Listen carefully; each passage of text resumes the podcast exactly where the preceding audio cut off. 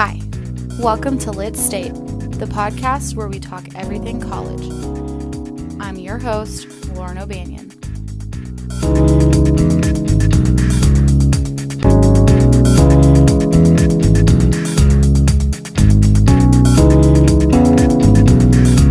Hi, everybody. This is Lauren. Um, today on the show, I have Julia Rosenberg. Um, she happens to be my aunt, so I'm excited to talk to her and um, have you guys listen to what she has to say. So, Julie, um, I just want you to start by introducing yourself. It can be anything, um, your major, where you're from, a little bit about yourself. Uh, my name is Julia Rosenberg. I am a full time student at Pitt State University. I am a senior. Um, I am a social work major, and um, I can't decide if I want to go back and get my master, if I want to go on and get my master's after I complete my bachelor's yet.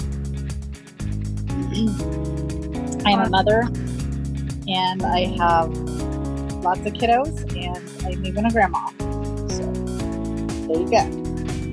Awesome. So, just by your introduction, we can, um, you are a non traditional student? Correct. Correct. Took a 17 year hiatus. And that's fine. That happens. You know, sometimes life gets ahead of you. So, what was kind of your biggest motivation for going back to school? Um, I want to be able to. I've been working for the state of Kansas for 21 years, and I want to be able to move up at my work, and it's hard to do that without a degree. And um, then also, I because I've been working there so long, I can retire in just a few years, and I want to be able to go do something I really love when I'm done. Is social work that thing that you really love? That kind of would be your path you would take? Um, people is what I love, and helping people, and that's just the smartest. It, it can take me in so many different directions Mhm. that I can I can just go so many different ways. So, working for the state of Kansas, how has that, um, what did you do, I guess, should be? I have worked for a sexual for a state hospital in a sexual offenders program for the last 19 years, and I worked for just the state uh, for a state hospital for 20. Awesome. Um, do you think your work through the state hospital and just 19 years working so closely with people and for people and on case cases um, kind of just influenced you to do that social work major? Oh, definitely. I've learned that even, um, how do I put this?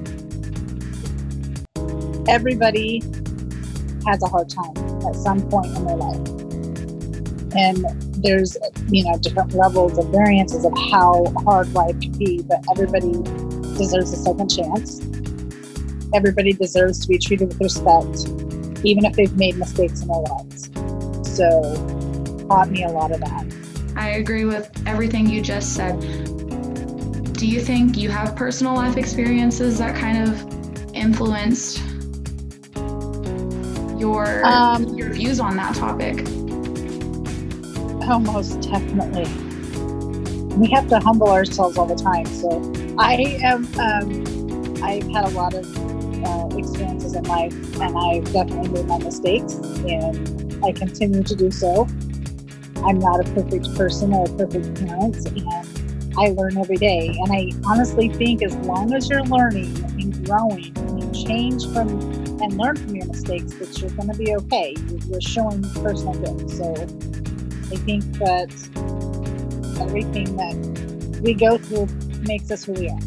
Yeah, I totally agree with that. So, as a non-traditional student, how did you decide that Pitt State was the place that you wanted to go? Was it because of the distance or um, cost? Well, a lot of it had to do with distance and cost, exactly those two exact things, because um, I can't, I mean, obviously, I can't uproot my entire family to go to a different school. Um, my absence at home is very felt. mm-hmm. and experienced by the people that I live with. Um, I was, you know, I'm mom. I'm. I don't know what your mom does in your house, but my my role in my home is everything.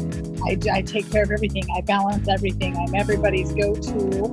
I'm I'm the we'll just call the brain of this, okay? And um, not to be mean, just that's just kind of what it is. And and my absence, um, it doesn't function well. The home doesn't function as well. The people in the home don't function as well. And there's been definite um, changes that have come along because of me going to school, and also the cost. Um, you know, why would I pay so much more to have to travel farther and have to uh, the online thing was very scary for me. Like I've been mm-hmm. taking online classes since I went back to school, just regular online classes, just because that way I can get my full time credits in um, and not have to be in person for all of it. so that's helped me, but it was very scary for me. Um, I didn't know how it worked. I'm thankful for the PSU teachers that were they were very helpful in teaching me how to do this. so I guess yeah, just exactly the cost, the availability, and the trans and being able to drive to school.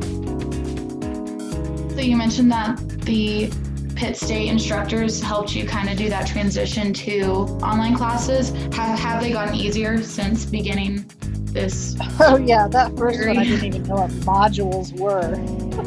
so I, I, I didn't know. know I, modules to me they kind of confuse me too so it makes you feel any better. I didn't even they were like did you do the module? I'm like what are you talking about? Yeah.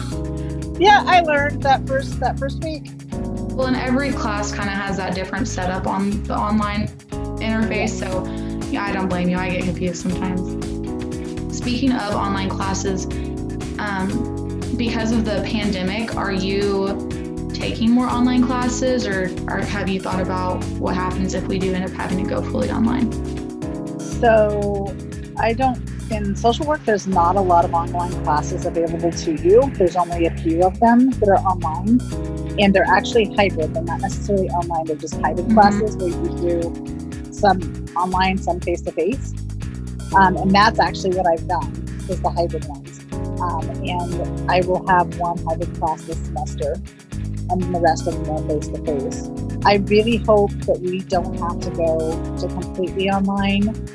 Um, I have advanced practice classes, mm-hmm. uh, advanced practice two and three, and I really feel that I need to be able to have face to face experiences with my instructors um, to get the full experience of what I'm going to be doing. So, yeah a lot of different people I've talked with, they say certain majors, depending on the major, that online class, you know, those can work. And then other ones, you know, where you have the hands on or you need to have that face to face interaction kind of are at risk, I guess.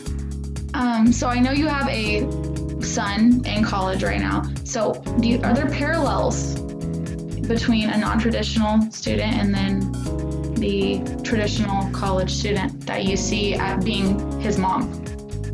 what are the parallels? Yeah, any similarities? Or we can talk about differences too. I think the level of classes are different. They're very different because obviously I'm further along in my degree. Mm-hmm. Um, so the classes that I'm taking are not those beginner classes. Um, he has a lot of those uh, basics. Yes. And yeah, the gen ed. And so there's a lot. There's a lot of students in those classes where you get to the level I'm in, and you may have 30 to 40 students maybe in the classes, and uh, I think it's a little bit more personable. Mm-hmm. And so I would say, did you know? He'd say, "Well, I'm this class," and I'm like, "Ah, did your teacher know?" He's like, "There's so many people they don't even take roll," and I'm like, "Yeah, my teachers always take roll. Like, what is up with that? They always take roll." So I was a little frustrated. I can't skip class. Yeah, right. um, what are the biggest but, differences that you've noticed?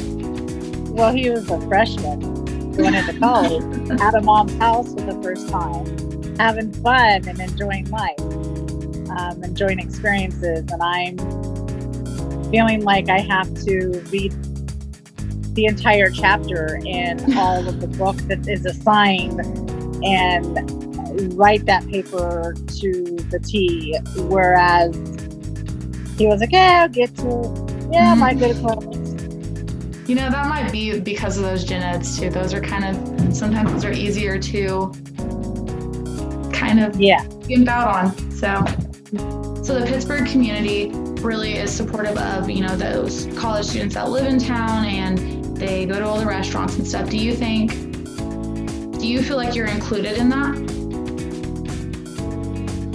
I think uh, my, I think that the social work students have included me as well as a few of the instructors have included me really uh, well.